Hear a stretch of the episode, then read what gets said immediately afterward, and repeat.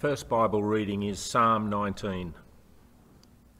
The heavens declare the glory of the Lord, the skies proclaim the work of his hands. Day after day they pour forth speech, night after night they display knowledge. There is no speech or language where their voice is not heard. Their voice goes out into all the earth, their words to the ends of the world. In the heavens he has pitched a tent for the sun, which is like a bridegroom coming forth from his pavilion like a champion rejoicing to run his course. It rises at one end of the heavens and makes its circuit to the other. Nothing is hidden from its heat. The law of the Lord is perfect, reviving the soul. The statutes of the Lord are trustworthy, making wise the simple. The precepts of the Lord are right, giving joy to the heart. The commands of the Lord are radiant, giving light to the eyes. The fear of the Lord is pure, enduring forever. The ordinances of the Lord are sure and altogether righteous. They are more precious than gold, than much fine gold. They are sweeter than honey, than honey from the comb. By them is your servant warned. In keeping them there is great reward. Who can discern his errors? Forgive my hidden faults. Keep your servant also from wilful sins. May they not rule over me, then I will be blameless, innocent of great transgression. May the words of my mouth and the meditation of my heart be pleasing in your sight, O Lord, my rock and my redeemer. The second reading is taken from Ephesians chapter 6, starting at verse 12 and going to 20. The armour of God. For your struggle is not against flesh and blood, but against the rulers, against the authorities, against the powers of this dark world, and against the spiritual forces of evil in heavenly realms. Therefore, put on the full armour of God, so that when the day of evil comes, you may be able to stand your ground, and after you have done everything, to stand. Stand firm then, with the belt of truth buckled around your waist with the breastplate of righteousness in place, and with your feet fitted with the readiness that comes from the gospel of peace. In addition to all this, take up the shield of faith, with which you can extinguish all the flaming arrows of the evil one. Take the helmet of salvation and the sword of the Spirit, which is the word of God, and pray in the Spirit on all occasions with all kinds of prayers and requests. With this in mind, be alert and always keep on praying for all the saints. Pray for me also, that whenever I open my mouth, words may be given me, so that I will fearlessly make known the mystery of the gospel, for which I am an ambassador in chains. Pray that I may declare it fearlessly, as I should. Hi, guys. I hope you've all settled and you've got your Bible and your coffee. Because we've got four points today to look at rather than our normal three points. As I alerted you to uh, a few minutes ago, we're calling this sermon today The Drift of the Hour as we examine what's happening through a biblical lens on the, the COVID 19 um, problem that the world's facing. So let's bow our heads and we'll open in prayer. The Lord, you've never left us unattended, you've never left us uninformed, and you've given us your word to guide our footsteps every day uh, of, of our life on earth, Father. We pray, Lord, that you'll continue to write your words in our hearts, that our footsteps will be pure and our footsteps will be ones of faith, Lord, heading only to you and not being, becoming sidetracked. So bless us this day with your truth and your understandings. In the precious name of Jesus we pray. Amen. Now, I cannot begin today's uh, message without a confession because I've done a fair deal of uh, research and thinking about what other people are saying, and, and that's included in the sermon. It's all not what Jeff Taylor has, uh, has worked out for himself. He couldn't work these out for himself, so I, I really had to go wider. And we've got uh, the, the great theologian Charles Spurgeon, we've got John Piper, and people through the time between Spurgeon and Piper, who is uh, with us today. And of course, into this mix between Spurgeon and Piper, I add the greatest of all theologians, Hulk Hogan. And Hulk Hogan really did uh, take up a hulking space in this message, which you'll find out very soon. So please listen up and, uh, and learn from these great men of the past and the present. I also need to say a big thanks to Pete Huxley, who steered me towards John Piper a couple of weeks ago, and I've found much wisdom from these notes of John's, and I've included them as well in this message. Now, guys, we are in times that are very fragile, and at times where we learn about the fragility of the skeleton of planet Earth. It's being revealed for what it truly is. Let me give you an example. About 10 days ago, two weeks ago, petrol was being overproduced in America, and instead of people buying petrol, they were being paid to take petrol from the petrol companies. Now, I think that paradox lasted only two days, but who would have thought, going back even to the start of this virus uh, pandemic, that such events could happen on, on the face of this earth? The liquid, the black gold, the black liquid gold, now is being uh, literally given away. People were being paid to take it. So things are quite fragile on the earth and things are being reversed, and reversed in a manner no man could predict. Now, the inquiring mind wants to make sense of life. More so now, we want to make sense of it. Uh, I think within man, uh, it's his unnamed, unspoken curriculum that lies resident in each that lies resident in each human's heart. That is to find reason. But what God's done in all of this, in the searching for reason, He's made Himself very easily known, very easily recognised. So reason is quite available. Let me read you the first verse from Psalm 19. The heavens declare the glory of God, the skies proclaim the work of his hands.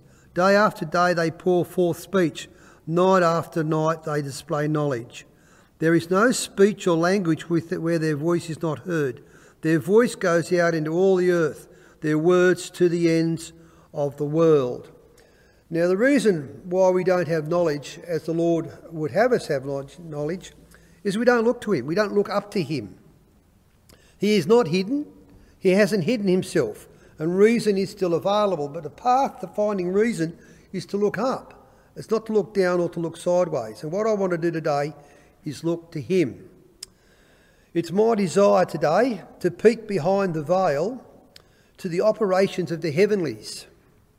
The Bible gives us many hints to the dark and light spiritual places and realities to the power, to the authorities, to the principalities that operate unseen across this earth. Every moment of every day they impact our planet and the breaths that we draw, but we don't even see. Now, behind the physical, there's spiritual impact. And I want to say that we need to note at this point that although we're in uh, very unusual times, even unprecedented times, uh, I keep hearing said, these days are not unique. Now, Ephesians is important. It's explaining much of, uh, of the dark and the light, the spiritual places and the powers and realities to us. Ephesians grasps at the spirit world of darkness and indeed thoroughly equips us, thoroughly equips us to resist it. Paul says in Ephesians 3:10, God's intent was that now through the church, the manifold wisdom of God should be made known to the rulers and authorities in the heavenly realms. We can't doubt the rulers and authorities, we can't doubt the principalities. There's a lot more to this world that we can't explain, but the Bible is pointing to. Paul goes on to Ephesians, and he says, for our, in Ephesians 6, sorry, for our struggle is not against flesh and blood, but against the rulers, against the authorities, against the powers of this dark world and against the spiritual forces of evil in the heavenly realms. Much is happening unseen, and much continues to happen unseen, and much has happened unseen for the life of um, the lifespans of, of this world. Now, I can't escape the fact that there's far more to COVID than uh, the news reports give us, and the, uh, the doctors and the medical people are able to explain. I can't escape that the last six months and the biblical parallels are here for us today. Yet thankfully, the biblical parallels of the last six months um, are not of biblical proportions. But for Australia, I can't comment on the rest of the world, obviously, We have been through droughts, bushfires, and then floods. I know back to back. There was no gap in between one disaster to another. And then, right on the back of the floods, we now have in Australia, particularly, the COVID virus. Now, we've got this pattern within Australia. I don't, I would suspect that this pattern is further in the world if you could examine the, uh, the weather patterns in other countries, but I can't do that. So these proportions, these biblical parallels, I'm drawing for Australia at this point. Now, I can't help but think, therefore, about the plagues. Uh, the plagues that led to the Passover. Now, it's a guess, but I don't think you'll be able to disagree because history doesn't record that, that far back, or largely doesn't record. Um, the Passover was the first lockdown in history. Now, the lockdown was for the protection of the Israelites, and behind the closed doors, the Lord fed and filled his own. That is what the sacrifice of the part of the sacrificial lamb was about. They were being fed before they were fleeing. The Israelites were being fed by they were, before they were fleeing, and they had to eat the whole of the sheep, the whole of the lamb. So redeem the time with the Lord when in lockdown. And that's what we still are, although it's just starting to lessen, isn't it? Redeem the time with the Lord when in lockdown, for he desires to feed you and then to set you free. Because what the lockdown is, it's about waiting. As indeed the, uh, the Israelites had to wait for the angel of death to pass over, so too we are waiting in a place that's safe and it's an enforced waiting. It's been enforced by our government and there is punishment if we don't wait according to the, the rules that are set. Now, in the Passover, the Israelites were locked up to avoid death while others were dying. And then God's people found freedom. But we can't escape the fact that we are locked up too to avoid death while there are still people around us that are dying as well. Now, COVID 19 is not merely random, not some cruel event of Mother Nature. It is purposeful. Now, I can't escape once again the nature of the lockdown of the Passover without understanding where it was intended to go. Because what God was doing with his, with his people, the Israelites, are in slavery in Egypt. He was taking them from Egypt and he was taking them to paradise, to the promised land. First they were locked down, first they were in slavery, and then they were released. So it's the greatest of our challenges to remember that during the plagues, the plagues are not the end in themselves, that they are that which will lead to paradise. And that's a parallel I want to draw for today as much as it was relevant for um, 3,000 years ago. In the greatest of our challenges, remember the plagues led to paradise. But what we need to do in the trip to paradise after we're released from the lockdown don't copy the Israelites who only did circle work in the desert, in the desert of sin, as they kicked the sand, because they weren't looking up to the skies. They were not looking up to count the stars. They weren't looking to the Lord. They were bemoan, bemoaning their situation and looking over their shoulders, thinking Egypt and slavery was better than the paradise they were headed to. So please don't copy them in this time of re- when release is, is just beginning to happen. Keep looking up to God and keep looking for His guidance, His counsel, and His understanding. Now, I read during the week, and I don't know where it came from, but this good quote about prayer. Every news update is a reminder to pray. The purpose of the lockdown, the purpose of the, uh, the virus, is as much a reminder to pray as it is anything else, because that'll get our hearts going high. They'll get our hearts dependent and not just dependent upon the wisdom of man to create a vaccine. It'll be dependent on the strength and power of God to deliver us. So I want to, I want to uh, counsel us to interpret the new events and the news events that arrive in the light of the Bible and not just in the, how the media interprets them and certainly not just through the scientists. Now, the scientists, the scientists may or may not have an answer. We do not know that yet at all. But the Bible makes sense of what we can't. And that's what I want to continue to do. make sense of what we can't. So, the purpose of the plagues. This is the awakening of an indifferent world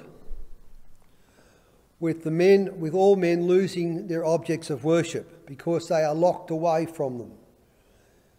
The world is indifferent to the good Lord, but it is not indifferent to what men worship. But now, what we worship has been locked away from us. Now, here comes Hulk Hogan. He posted this on Instagram. I think it was the beginning of April, so that'd be about four weeks ago. These are his words, it's copied verbatim. So, Hulk Hogan says in his, in his, uh, in his great and bold uh, character, word up. Can you handle the truth, my brother? He goes on and he says, In three short months, just like he did with the plagues of Egypt, God has taken away everything we worship. God said, You want to worship athletes? I will shut down the stadiums. You want to worship musicians? I will shut down the civic centres. You want to worship actors? I will shut down the theatres. God continued to say, You want to worship money? I will shut down the economy and collapse the stock market. You don't want to go to church and worship me? I will make it where you can't go to church.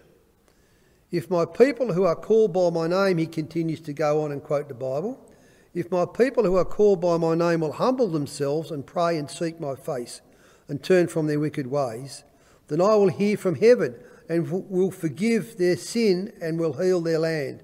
That's a quote from 2 Chronicles. Now, maybe we don't need a vaccine, Hulk Hogan continues to say.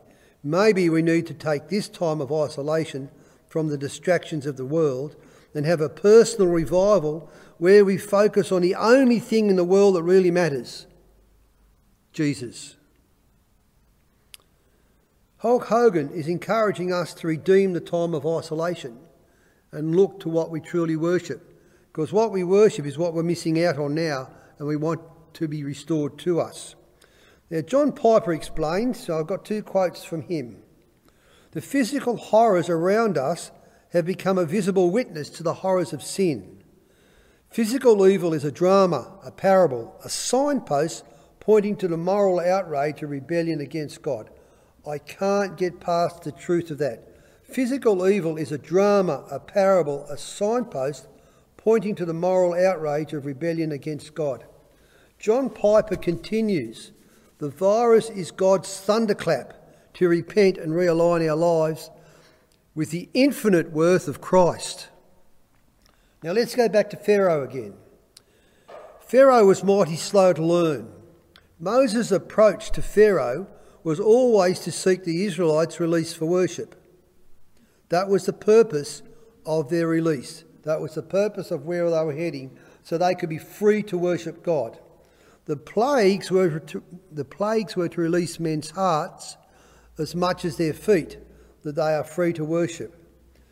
Now, I want to say that as we start to reflect upon the meaning of suffering and pain and the death that's um, occurring around us, the Christian's experience of calamity is not for condemnation, but rather for conviction of faith. There's something different there, isn't there, between condemnation, where you're accused, and conviction, where you're raised up.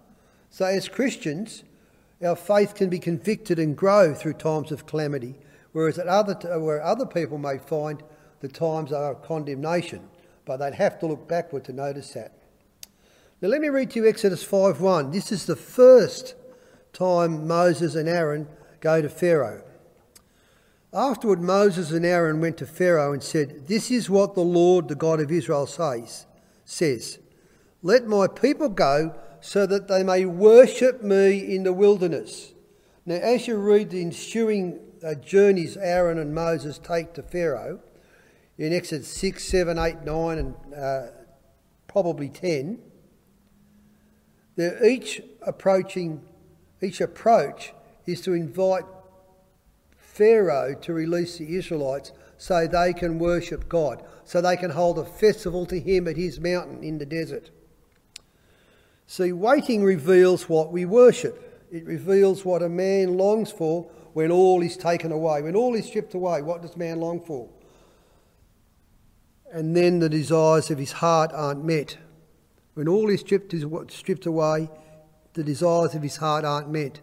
So the desires that keep bubbling up are the ones that will show what he worships, who he worships, because they're the things he's missing out on most. Waiting reveals what you worship. What a man loves can't be contained any more, any more than water can be compressed. It will always pop up. And it popped up two days ago when the beaches were opened again, only for a swim, not for, not for sunbathing or sitting on the beach, but just for recreation. And how many people went into cold waters simply because they love swimming so much? Now, not only does waiting reveal what you worship, but waiting reveals a man's authority, excuse me, waiting reveals a man's maturity. For maturity is the ability to delay reward. Now, if you accept that as a definition, maturity is the ability to delay reward. That is the measure of a lockdown, how we behave when our rewards are withheld. Our rewards are our worship. Lockdowns shine a torch on man's hearts. Look at the USA and the UK. They now have little regard, therefore little maturity for the delay of their worship and rewards. And so, what arrives? Re- rebellion. Life is entirely about worship. So is heaven, so is hell.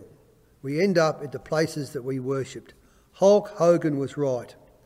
Now, the world today is washed in many fears. So, Hulk Hogan, Hulk Hogan was right in his assessment that uh, what we've had stripped from us now in these times through COVID 19 is what we worship. And the world today is washed in many fears because it fears what it, it fears that it will lose its worship. This season where money is lost, much money is lost, trade is suppressed, and profits are as vapour, mankind laments. For this is what mankind worships and fears so desperately to lose. It'd be interesting, it would be interesting to know whether more money has been put into securing economies than into saving lives. I don't know how to measure that, but certainly the lament is that we don't want the world's economy to fall. Yet it's still under challenge. So people are still mourning what could happen with money. Now, Revelation 18 says, The merchants of the earth will weep and mourn over Babylon because no one buys their cargoes anymore. They, they weep and mourn because they can't make profit, because that's what they worship. So life is entirely about worship. It's just the object of worship that changes. Now, I want to go on and look at the days of Noah and just pick this passage up briefly from Luke 13, because we must learn to examine calamity. For the days that Jesus returns will be similar to when the flood came, the days of Noah. Refuse to be naive or accommodating about the ever deepening sin sinking countless Christians and greater sin drowning the globe yet again.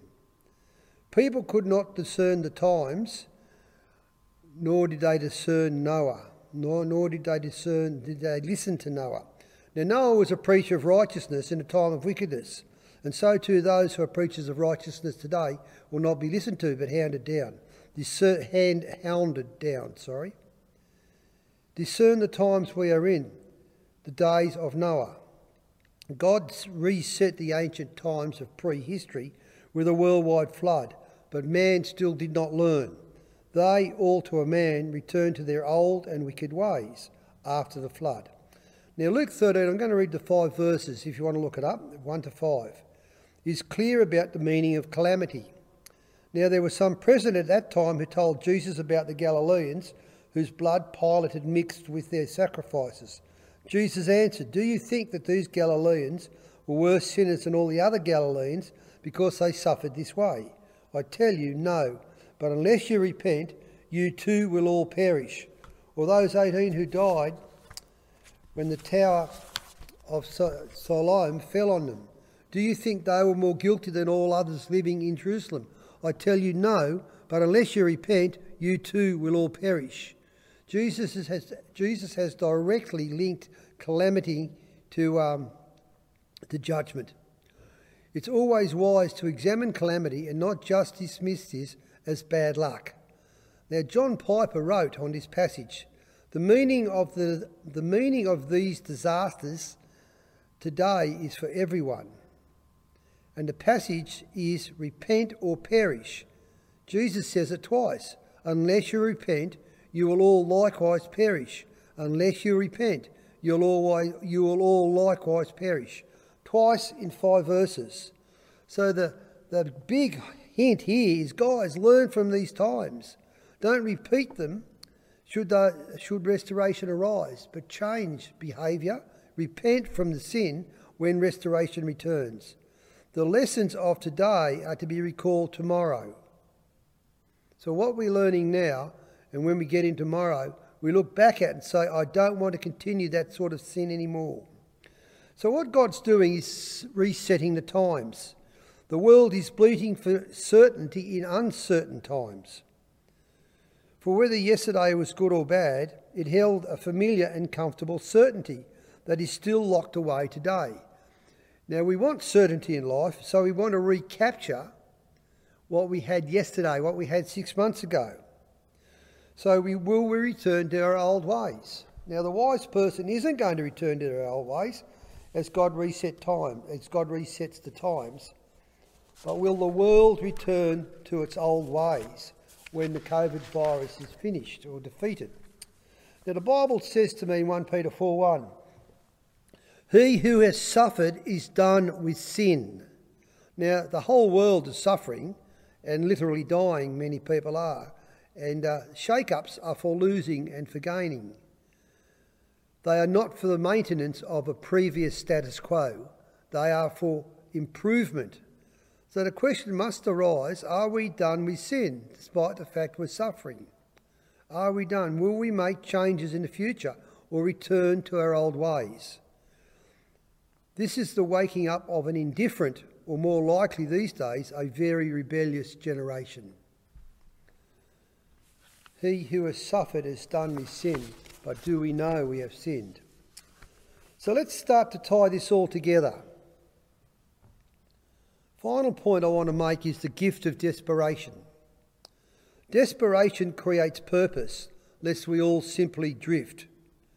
We're all too, too easily satisfied with what we have and what the world offers without looking to what the Lord offers.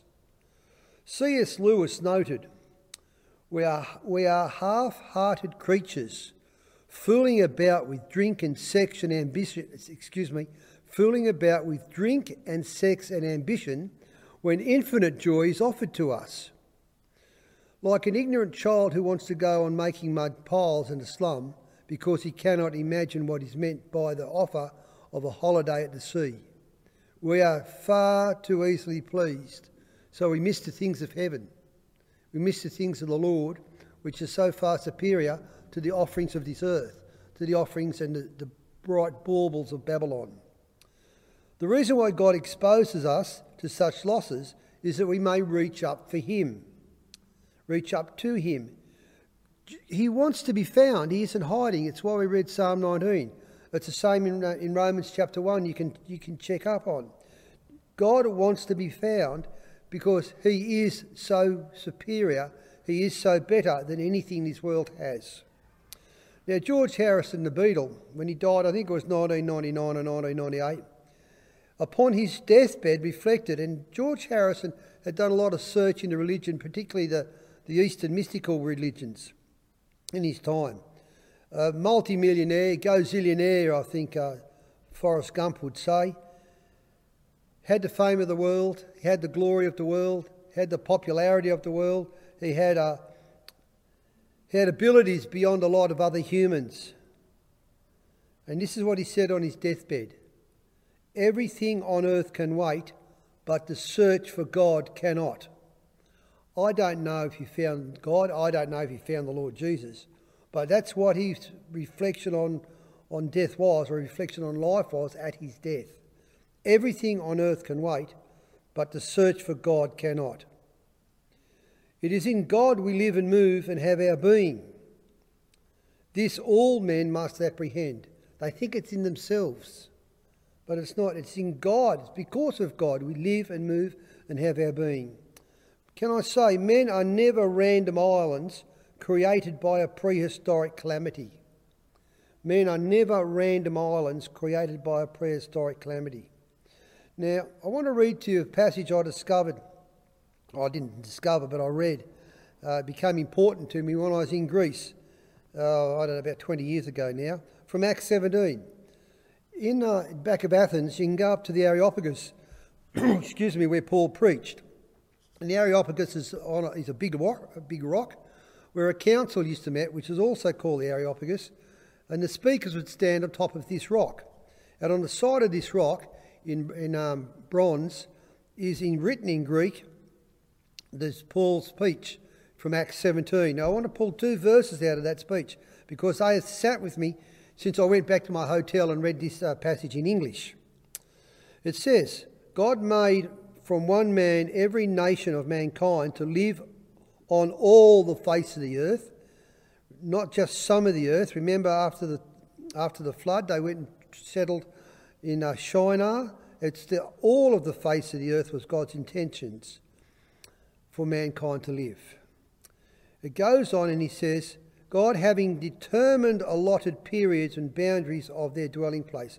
God's determined where we live and the boundaries of where we go. Why? That they should seek him and perhaps feel their way toward him and find him. God wants to be found. We are all in the places where we will find God that he has, that we will reach up to him and find him. Yet he is actually not far from each one of us. That's Acts 17 26 to 27. We are not random islands created by a prehistoric calamity. We were made and put on earth in determined places and boundaries to live. Why? That they should seek Him, that we should seek God and perhaps feel our way forward towards Him, reach up and find Him. Yet He is not actually far from each one of us. Can you see that the purposes of our, of our life are to find Him? Calamity is meant to throw us to our knees. Now, there are a great German theologian, Karl Barth, penned, Prayer is the uprising against a sense of disorder. Now, whatever we have in the earth at the moment, we have a sense of disorder as people want to claim and reclaim their old certainties and their old orders. But the smart person's going to get on their knees and not just seek to reclaim, but seek heaven against this sense of disorder. Christians will learn to ever draw close to Christ, while the world may indeed reach up to heaven and find him. Why? Because the heavens bear witness to him, and God has put us in places so that we will find him because he is not far away. Now let's tie all this together in four points. A sage, a wise man, will look past the veil, whether in seasons of ease or, or erosion. The wise man is going to look to the powers and the principalities, to the authorities and the things we can't see, to, to mull and wonder about what's happening. When they will not just accept what science says and certainly not what the media says. They'll look for extra reasons because God has placed us in times and places that we will seek Him and find Him. Recall the plagues.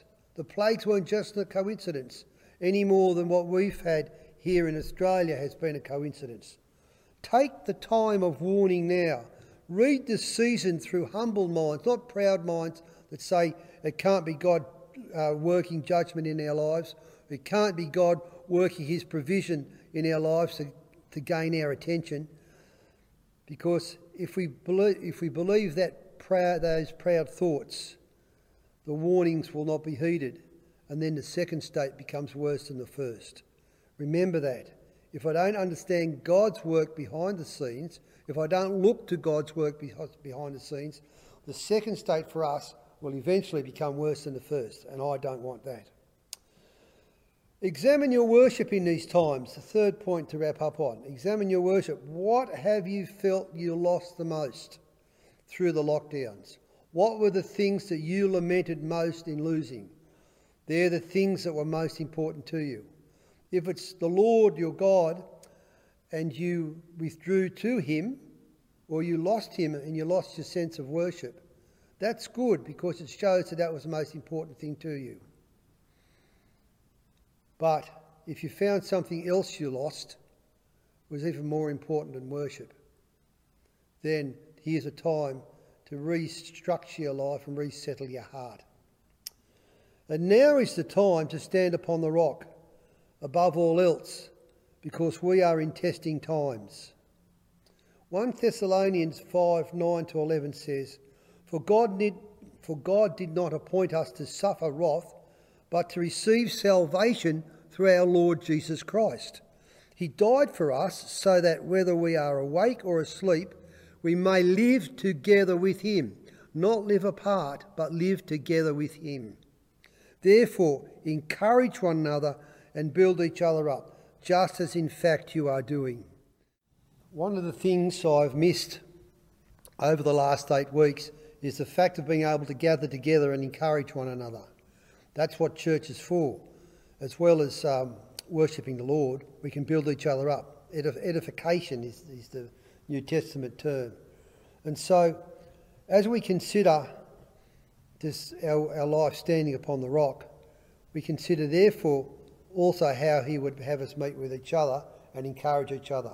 And to that purpose, today we're going to have some morning tea after this uh, message finishes and we'll share that via Zoom. And I'll send you some. Um, I've sent you some emails on Friday about how all this will work.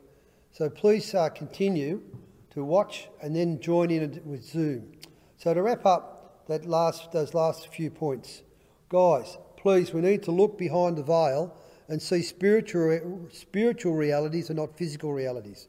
Recall the plagues; they are a time of warning lest we don't heed them and the second state becomes worse than the first. Third, examine the worship. The things that you have lost, as Hulk Hogan described, that you really lament are the things that are most important in your heart.